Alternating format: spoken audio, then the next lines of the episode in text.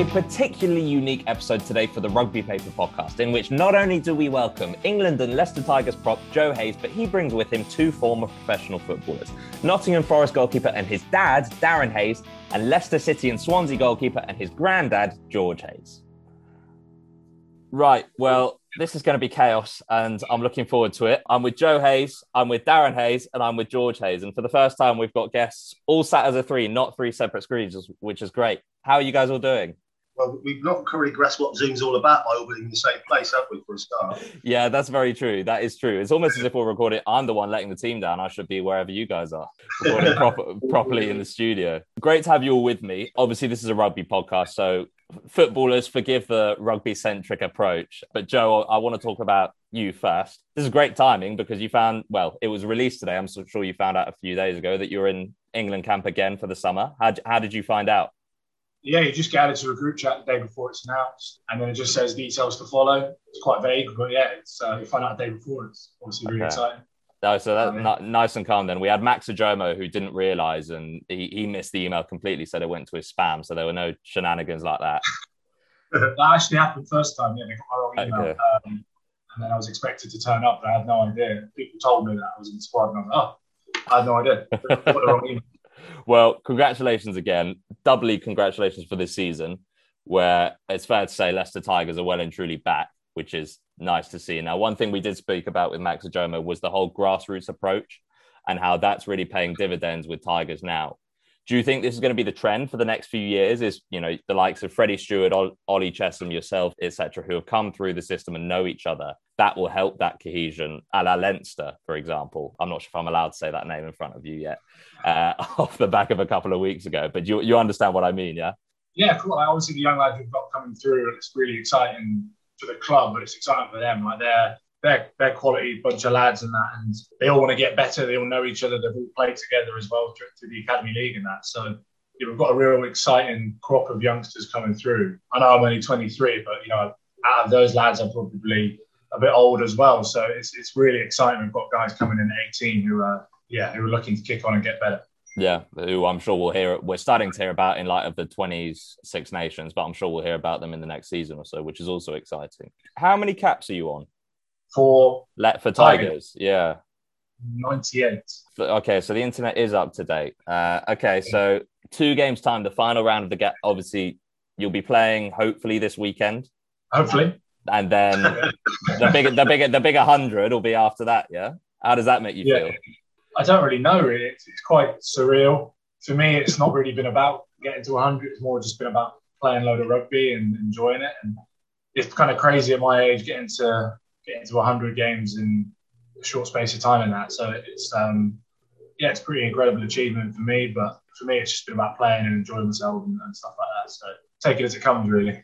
Especially for a prop. Obviously, the prop peak years tend to be a little bit later. So to be a hundred, at one hundred cap by twenty-three is pretty unbelievable. Yeah. I suppose so. Yeah, we'll stop tooting your horn now. Otherwise, the ego might get a little bit too big. But in terms of the semis, obviously you guys are guaranteed a semi-final spot at this stage. You're not guaranteed top spot yet, but you're certainly odds-on favourite. So are you paying attention to who your potential semi-final is going to be? Obviously Northampton, Quins and Gloucester, I think, are the ones mathematically who could finish fourth. Is that something you're thinking about, or are you just, is it still take each game as it comes? Yeah, and, like, in... every week kind of counts. Like, we're obviously building to something. So like, obviously our opponents this week in Newcastle and all our attention's on them. And then next week we... we haven't got a game, and then the week after that we've got Wasps. So we're kind of we're just building gradually towards it. Like every every week counts, trying to get something out of that, and and then we kind of take every week as it comes. It's a good approach because obviously you, you keep your mind fresh and, and focused on on that day, really. And with the slightly tougher question, I was watching the you know the Ben Obano Harlequins documentary Prep to Win. Yeah.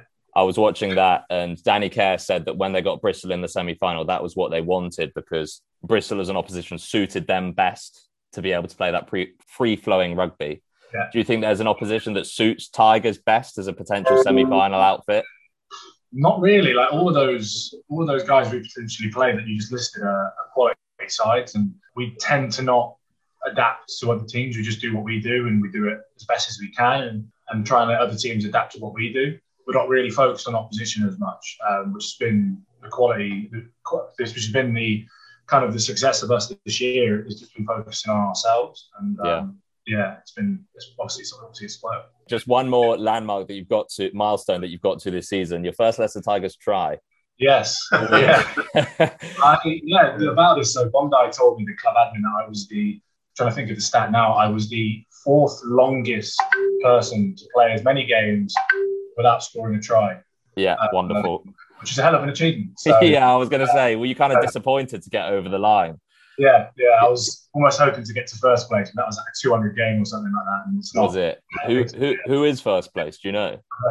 nineteen forty-five or something. Oh, not, wow! Something. Not too sure. I was um, disappointed because it's one of the first times I didn't put a five on him to score a try, and he got out to something like fifty-five to one. Oh, wow. Just go into the game, I just forgot to put it on. And I was going to say, that's, I mean, obviously, we've got three generations of professional sport here. That's the first professional point that has been scored between the three of you, right? Because presumably, yeah, yeah, that is true. Has got. I mean, you may have done an Allison and gone up from a for a corner or something like that. I don't know, or taken a penalty. But I'm guessing George, Darren, neither of you scored a goal ever. No, no, they never left the box. Do you ever see the goal? Score a goal? No, no. No, never. Right, so, well, Joe, you've then broken, what, like a sixty-year duck? Something like that. Something like that, yeah. yeah. It's, not a, it's not a good achievement, but it's, uh, it's a notable ati- achievement, we'll put it like that. So we had your compatriot James Whitcomb on a few weeks ago, and one question I posed to every prospective England player uh, currently playing in the Premiership is what they're starting England domain would be, that is you're a front row. I'll ask you what your starting front row is for England. You can't say yourself. Okay, all right. Uh, that's probably handy. Yeah, I'll go Ellis Genge. Yeah. Nick Dolly. Carl Sinclair. Okay, Nick Dolly. Inter- that's a first. Okay, very interesting. Nice. What do you think Dolly brings that the other two don't?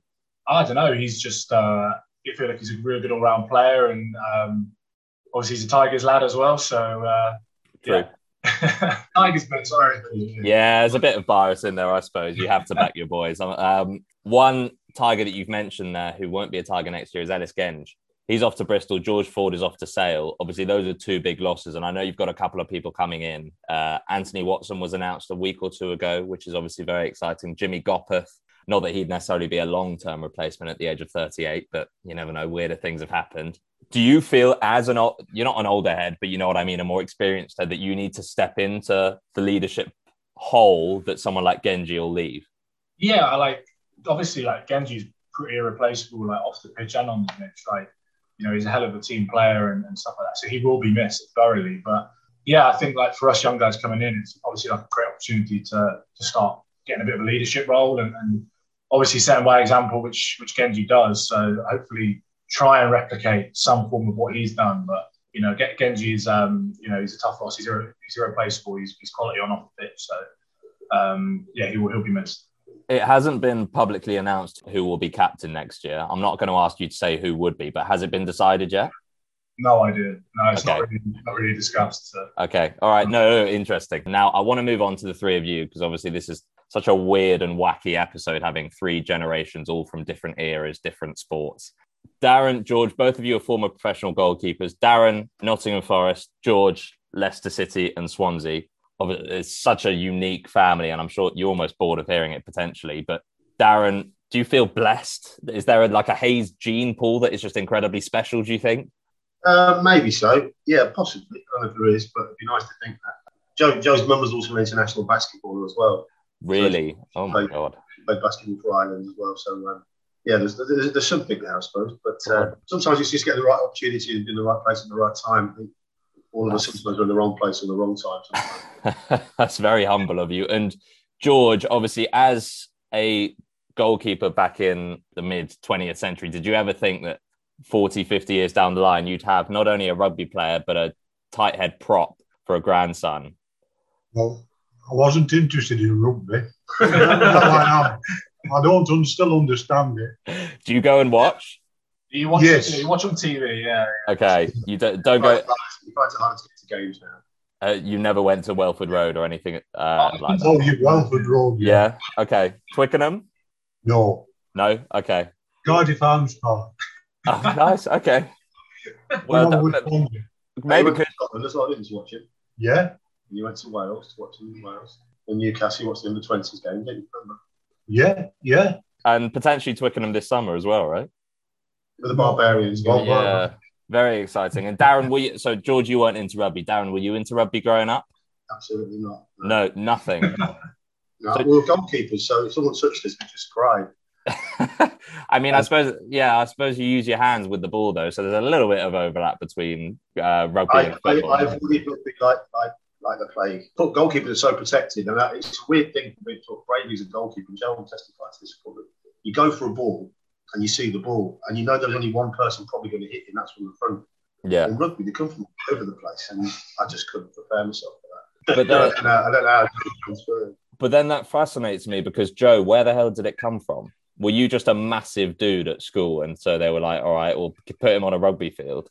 Yeah, I well, I, I was a goalkeeper at Nottingham Forest Academy yeah. until I was about fourteen. And I, I was a big lad. Like, I hadn't really grown any taller. I was a bit lighter, obviously. But I just kind of, I started watching Six Nations Rugby on T V. And I just kind of just loved it. And I said I wanted to give this a go, and I didn't go to the rugby school. I just said, right, I'm going to make a rugby team here, and we, we made a rugby team out of like footballers and everything. And I kind of just fell in love with rugby, and, and just said, right, I'm going to give this a go and give it my best, and, and see where it takes me. I didn't really know that it was professional. I didn't really know anything about it. I just kind of wanted to give it a go, and here I am.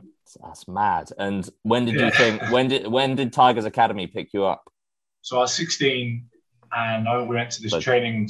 training centre in uh, Leicester, and they said, I told my mum to go in and, and go to a meeting, and um, it was about the Leicester Tigers Academy, and we had no idea anything about it, and um, it was like, right, well, these guys, you can move to Leicester, and you play rugby, and you go to college here, and I was like, oh, they do this as well, because it's football, but I didn't know they did it in rugby as well. So you didn't know why I was at the meeting? I didn't know why I was there, really. um, I just wanted to give it a go, because it was rugby. And when did it become a sort of professional lifestyle change mindset? Because obviously the lifestyle of a prop is particularly unique, because especially if you weren't, you said you're a big lad, you're obviously bigger now, you have to eat that bit extra to turn yourself into, you know, a bit of a machine. And not to knock the capabilities of a modern day prop, but I can't imagine you're one hundred twenty-five kilos leaping like a salmon, in, like Gordon Banks in goal like um, at the at the age of fourteen. So what was the lifestyle change, and when did you have to make that? Uh, yeah, obviously, like being in the academy when I was younger anyway, it was really professional already, and, and there was already that kind of professional environment and that. But then two years of kind of just playing club rugby, and then back into that, that rugby environment, it was a completely different type of fitness and stuff. And being a goalkeeper, I didn't really have to move around. I just had to get up quickly. And yeah. I remember just those first two two years of, of being a being at Tigers was just conditioning and in the gym and on a watt bike and then on a salt bike and outside running and losing that weight and then building back up again. So it's a completely di- different type of fitness, and it was uh, almost a baptism of fire kind of coming into that fitness kind of side of things of rugby. Um, yeah, it's uh, it's pretty mental. It is pretty disciplined. Disciplined. I mean, it, it is quite a monastic lifestyle. Yeah, you know, well, this is the thing. Well, something tells me so. You know, yeah, well, this is the thing. Obviously, it's so rigorous nowadays. And Darren, how did you handle that? Obviously, both Darren and George set yourself professional standards, but the professional standard has changed over the years. So I suppose the dream, first of all, was that the three of you would align and Joe would go on to be a goalkeeper at Nottingham Forest as well and follow in the footsteps. But it's almost more incredible that things have worked out how they have. Did you feel you could play any role in facilitating that transition, or did you just sort of leave Joe to it and Tigers to it?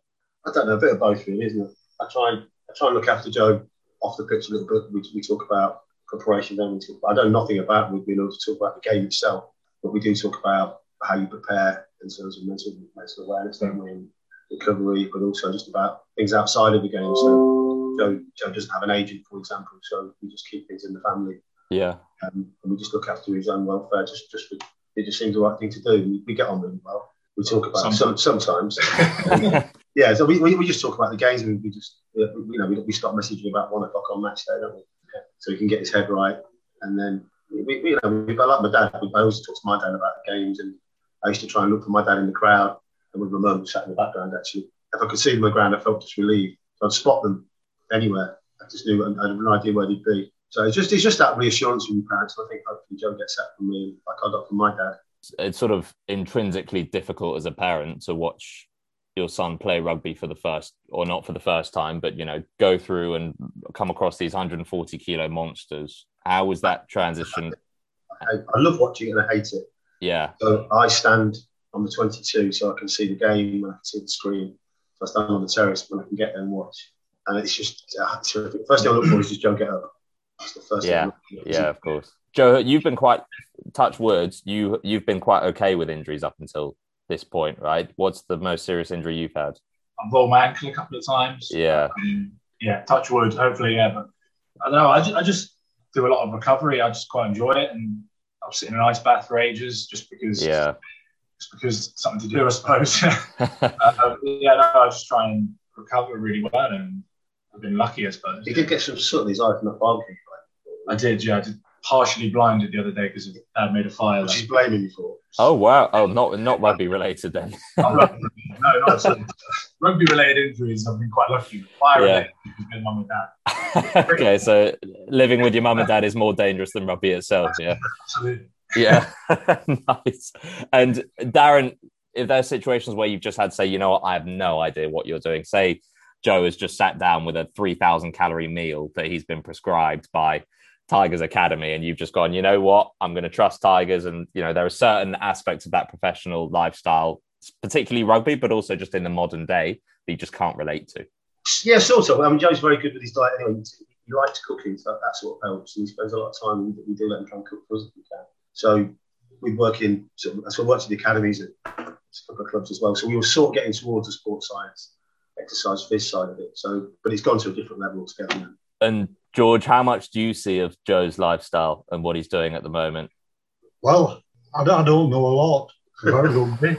Do you do you see do you see him? You know what he has to eat, how hard he has to train, things like that, and how does that compare to your day? Well, if you offer me a biscuit, I'll say no.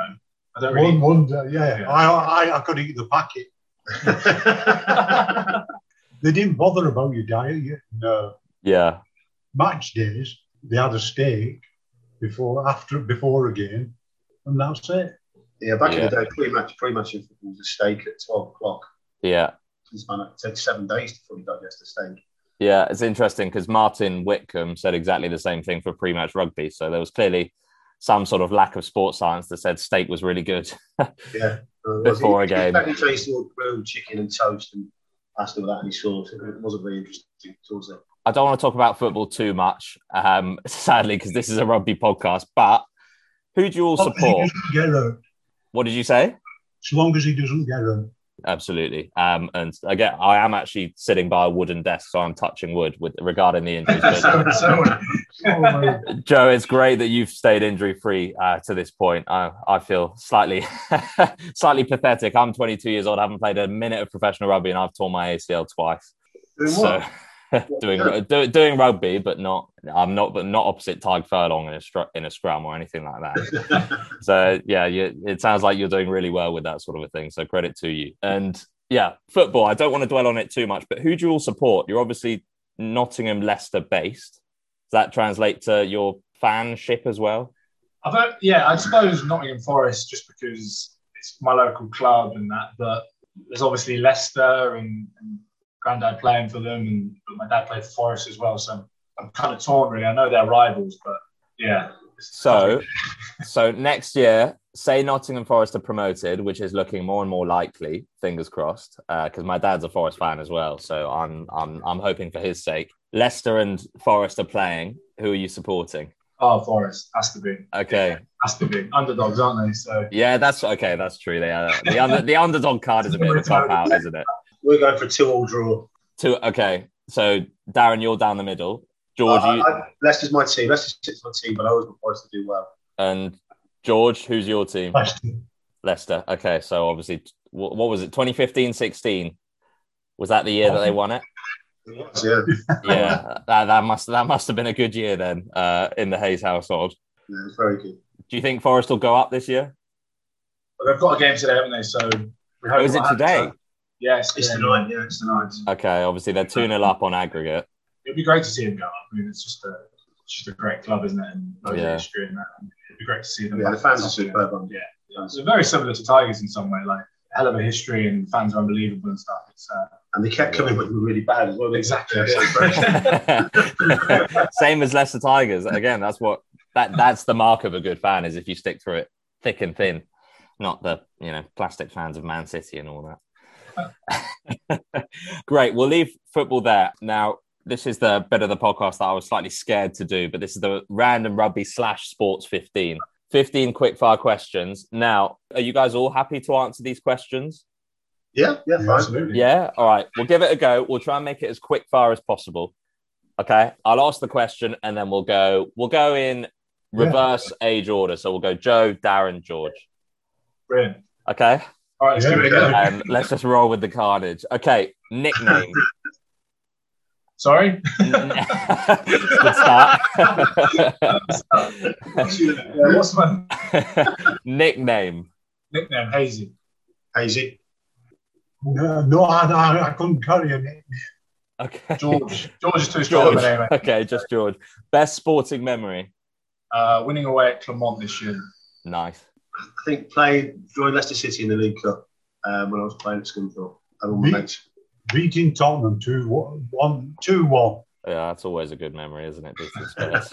Most embarrassing sporting memory? Uh, my shorts ripped at Welford Road in front of twenty thousand people. Oh, nice. Shorts and boxers or just shorts? Well, shorts and Palmer boxers. So oh, nice. I had to run it.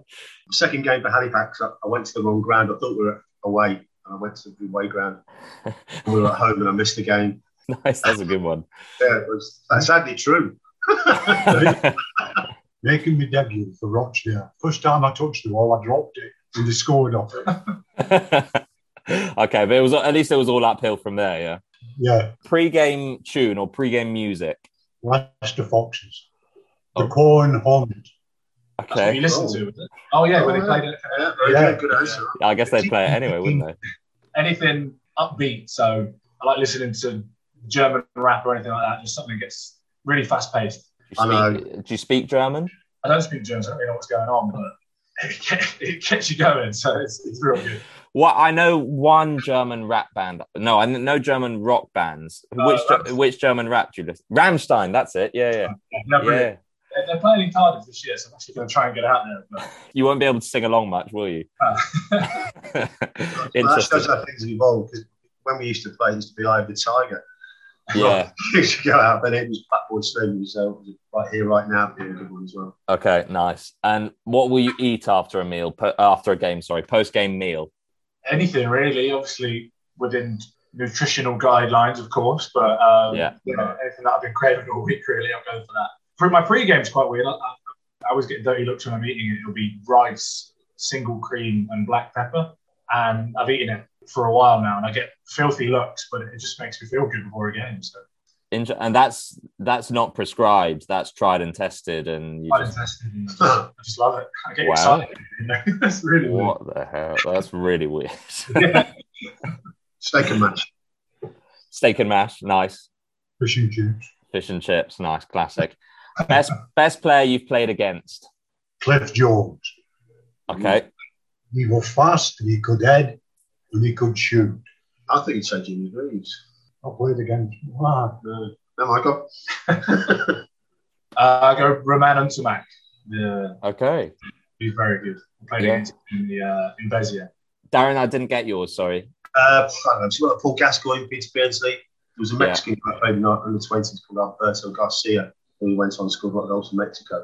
Um, My yeah. lack of football knowledge is being cruelly exposed here. I've, I've got I've got Paul Gascoigne and Jimmy Greaves. I don't know who the rest of them are.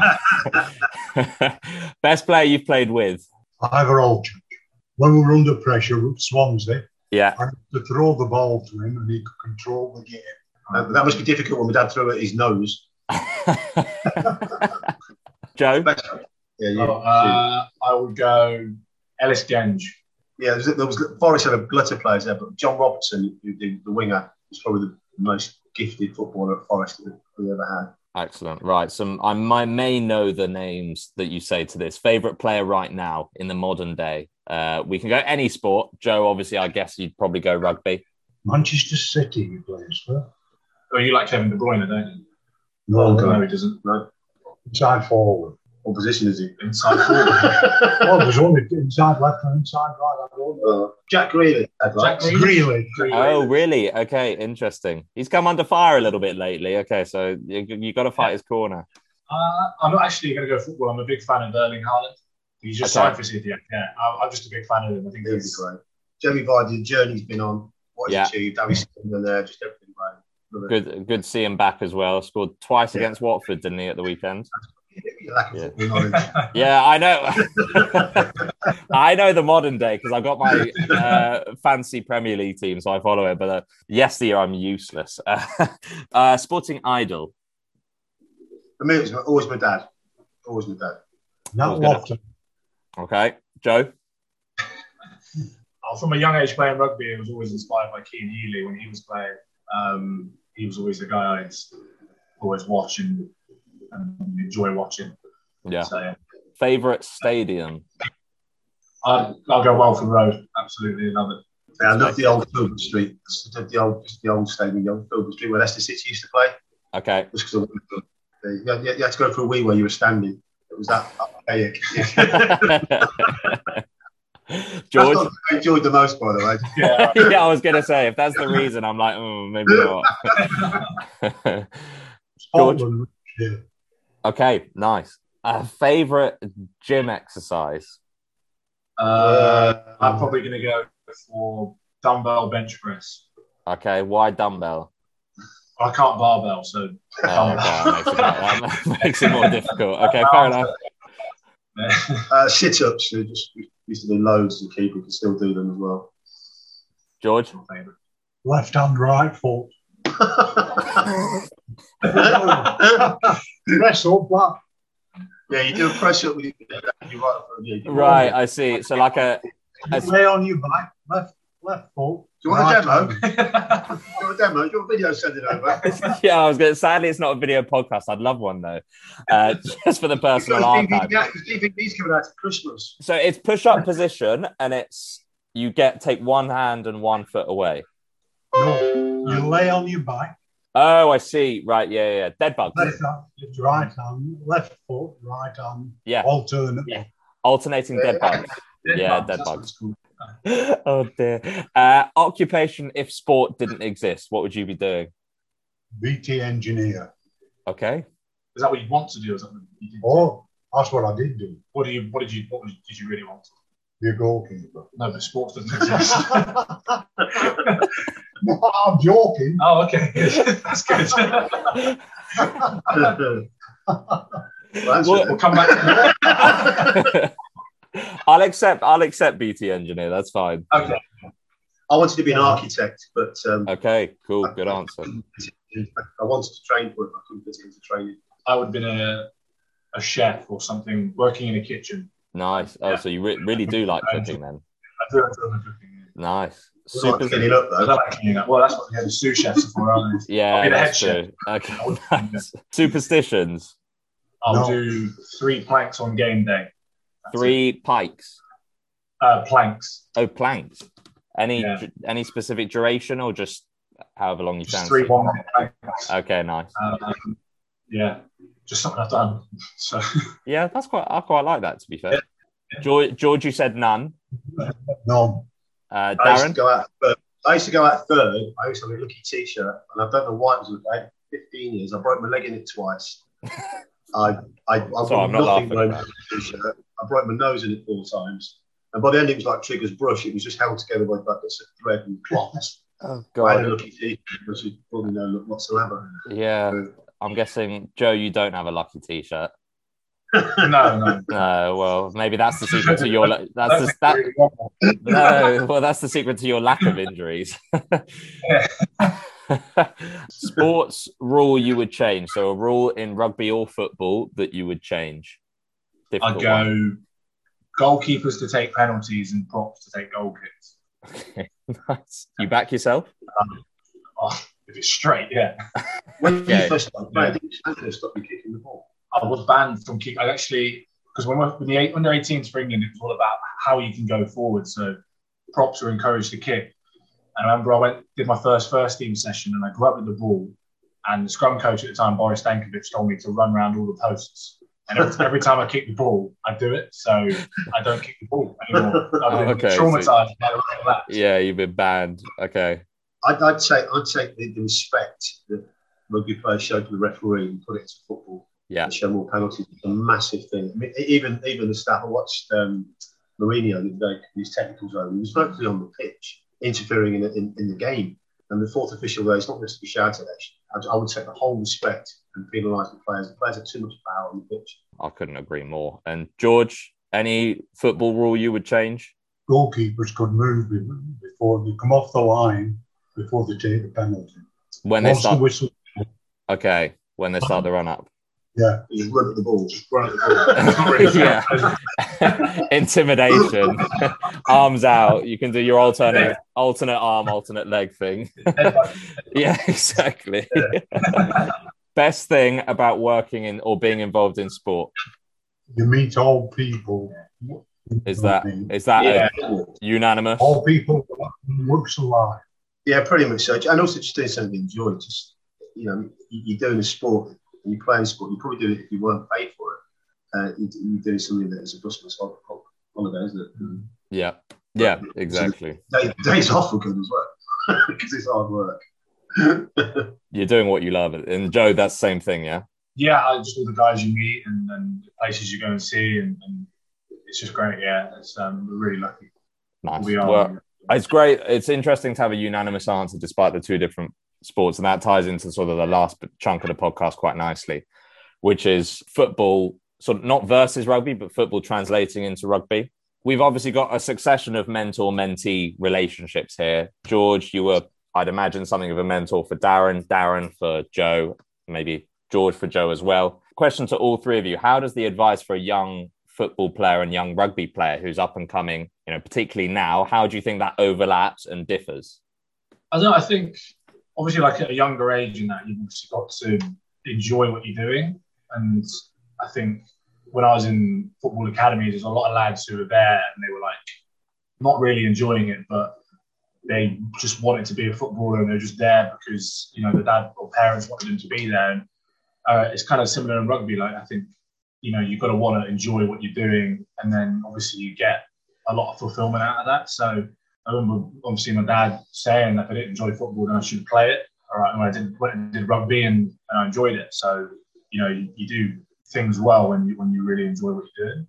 Anything to add to that, Darren or George, yeah, either of you? I think it's also just doing, doing it for the right reasons. There's a lot of, like Jason, a lot of parents, especially in football, push the kids into academies at seven, eight, nine, ten, eleven years old, thinking it's going to be like a, it's going to be a future money bag for them. And they do it for all the wrong reasons. So the kids go into the, into the system for more, many financial reasons rather than the love of the game or the score. And, the, and it, it creates quite a toxic environment in the football academies. It has been from my experience anyway. And I don't feel that the same way. If you learn your sport and learn the basics of whatever your job, what your job is, everything else will follow. And yeah. Put it in perspective about learning the sport, enjoying the sport, doing the basics. So you and think- everything else, success will come from that. So you think academies are less toxic nowadays than they used to be? In football? Well, either. Rugby's very different. They don't take the kids out of... In football, they take the kids out of the environment, the school environment, the Sunday league team from the age of seven and eight. And they lose... and they, They're not allowed to play any of the sports. There's no transfer of skills. Yeah. It's become a very pressurised environment. And eighty percent of the kids never play again after sixteen. Rugby's not like that. They don't come into, into the process until sixteen, do they? And it allows you just to learn other things, to develop socially... mentally, you know, carrying at school. So, yeah, I just do it for the right reasons. Play it because you love it. Yeah. If the, the kid that doesn't enjoy it, train him, do what you're good at. The kid's all that matters. Yeah, I, th- I think that's very universally applicable advice, isn't it? And I want to concentrate on one specific example. Now, George, you were understudy to Gordon Banks for a few years in your career. And I found quite an interesting parallel there with Joe, you and Dan Cole. Yeah. And you've been something of an understudy to him, you know, less so now as, you know, he's getting older and you're coming in, coming of age, so to speak. But has that parallel come into mind before, that the same skills apply in terms of patience, keeping your day-to-day stuff going, trusting that the opportunities will come? Question to both of you. So, so well I played, I was always out the week after. Yeah, obviously, like my dad as well. He was uh, saying to Peter Shilton, wasn't it, as well? Yeah. All these guys, have, my dad and my granddad, have experienced what it's like to be in, in my shoes sometimes, and just kind of emphasizes like the importance of patience and, and, and just working hard and not kind of losing your head about it. Really, it's it's very helpful for me to have these guys who have experienced not rugby but professional sport and and how you manage yourself and how you present yourself to to coaches and other players as well, and not just being almost kind of toxic sometimes. You see a lot of players who get frustrated and don't have any patience, but, you know, it's a, it's a long career, so there's um, there's no rush for it. What he's yeah. trying to do is very lucky to have people who experience disappointment as much as, as much as we have. What he didn't know, perhaps, is that my dad lost his place when Banks left uh, Leicester. He actually lost his place to Peter Shilton. Um, no, I didn't know that. Okay. So Peter, Peter Shilton was sixteen. My dad told me the story that that, that uh, Peter Shilton had heard, was at sixteen and said that he's not signing for Leicester City unless he's guaranteed first team football. Oh wow! Uh, so my dad had heard that, and he was my dad was ten years older, and said, oh, "I'm not signing for Leicester City. So I'm guaranteed first team football." I was born in Swansea six months later. Yeah. So you can see oh wow! Well, yeah. So is that that's the that's the direct cause then? That's why you went to Swansea, George. Yeah. Yeah. Well, Matt Gillis was the, the only club that, uh, well, I, I, he told me the only club. That's very, very interesting. And in terms of modern football, now modern football is a, a weird and wonderful sport. It's obviously the biggest sport in the world. The the big players in football, they're global superstars. Uh, Cristiano Ronaldo has something ludicrous, like four hundred ten million Instagram followers, which is, you know, un- just inconceivable. Rugby is obviously a ways off football in that respect. It's not quite of the same stature. Question to, again, any of you, do you see anything that football has that rugby could seek to adopt? Obviously, yeah, putting a ball in a net, that doesn't really count. But, in ter- it, you know, you can't just change the game completely. But is there a way that rugby could look to football to make up some of that status deficit? Obviously, like we... we... at Tigers and other clubs like that, it's obviously a very traditional atmosphere, and, and you know, there's no chants, there's no kind of spectacles usually, and I can see a lot of clubs that are introducing that kind of thing, obviously at Quins and stuff. But in football, there's obviously there's, there's chants, and the atmosphere is usually a bit more, a bit more kind of intimidating, intimidating and, and and loud and everything like that. And I think people get drawn to that. People get drawn to the spectacle of it. So. Yeah. Obviously, I'm not saying make rugby a spectacle, but obviously it's um, spectator sport, and people want to come and watch games and stuff. So making it more of a, a watchable game, I suppose. Um, but yeah, obviously making it as exciting as football can be. How are you? How are you making it more, po- as in by the animosity in the crowd, and just making it feel more momentous on the whole? Yeah, or maybe. I don't know, you tried introducing a chant, didn't you? Or for I did not. I'm not responsible. I'm not taking responsibility. Oh, well, okay. But some people I was with. yeah, yeah, we're trying, yeah, we're trying to get... What, what, what was the chant? Oh, you're not going to see it. oh, yeah, all right, just provide the lyric. I, I heard a pretty bad Manchester United chant earlier, so it can't be much worse than that. No, it was not. We were, we were in Clermont. The band, band of Clermont were playing... Uh, Take Me Home, Country Road, and, and then yeah. we got singing it. We were just going Take Me Home, Welford Road. Okay, nice. So yeah, yeah, yeah. So anyway, and then in the end, it was about two thousand. Yeah. It was it was brilliant, and like that's pretty good. A place like, you know, you look at French rugby and it's noisy. There's chants, there's horns, there's drums, there's everything. And yeah, yeah, players. It's like, wow, this is incredible. It attracts so many people. But when Tigers fans were doing that at, at Clermont, it was like, this is unbelievable. Like, you know, we were. Clapping the fans at the end. But what was great is they came over to us, you know, yeah. great, great moment. And we were singing with them. Yeah. Yeah. We just felt unified in a hostile yeah, yeah, yeah. Okay, no, interesting. And what about on the field? Do you think there's anything that rugby could change? I think just explaining the laws and rules better to, to people that are new to the game. Some people can get intimidated by a game. Like you got, you guys have been watching rugby for since I was sixteen, and I don't think they still fully understand it really, a lot of rules and stuff. So. I, I I really enjoy it now. Now I enjoy what's going on with the laws. Joe, yeah. the laws. Sorry, the laws. um, I understand that much more, but sometimes the amount of time that's wasted, sometimes there's only six minutes left in the game, and you could take four and a half of those minutes resetting a scrum. Yeah, yeah. So the game could be over in seventy minutes if you can you can time waste so much in rugby and kill the game. Yeah, some way to, to, to stop the clock. And obviously, it's safe to reset the scrum, but maybe set the scrum and have give more time to play the game, because there's an awful lot of downtime from the balls not live in that. Yeah. As a tight end, I disagree. Just, well, I was going to say, I love the reset scrum sometimes. So. But I think that's very interesting. I don't know the stats with football, but with rugby, a thirty-six minute game, and by that I mean a match in which the ball is in play for, you know, thirty-five, thirty-six minutes, that's considered quite a lot. I would imagine football, you'll push it, you know, obviously, first of all, it's ninety minutes, so it's going to be a bit higher anyway, but you're probably pushing more like sixty, sixty-five minutes at the very least. Yeah. I don't know. I don't know. If Unless you play Fergie time. Yeah, that's... Yeah. For Fergie time, you're pushing it, you know, ninety, ninety plus anyway. Um, I just think it's a spectacle going to end, end of the game. The end of the game is gone sometimes by seventy-two minutes, seventy minutes. Yeah. You know you're not going to get time in free play. That's very true. George, anything you change about rugby apart from the laws? No. No? No comment. Okay, great. And on that note, I think we'll wrap it up, guys. It's been a, a chaotic, uh, chaotic and eclectic episode, as expected, but it's been awesome to have all three of you, especially sat together, which is refreshing for me because I'm used to people all being, you know, miles and miles apart. Uh, so good luck with your various projects. Uh, Darren, I know, sorry, I, forgive me, I forgot to ask what you do, but I saw you are in, still involved in sport. Yeah, school playgrounds. In fact, we've got a walking football tournament in Spain tomorrow. Wow, walking football? Yeah, don't laugh. Don't no, laugh. no, no, I, I, We're not kidding, you've tried it. The thing is, because it's not a video podcast, and you saying that I don't laugh makes it seem like I was laughing. And what? So what's the overall project? It's all sorts of stuff, not just walking football. No, so this this event is just a walking football event. But now, now I work in school. We put playgrounds into schools and provide them with yeah. uh, Okay. Schools, facilities, outdoor gyms, daily mile tracks. Just to encourage schools to get the kids to be more active.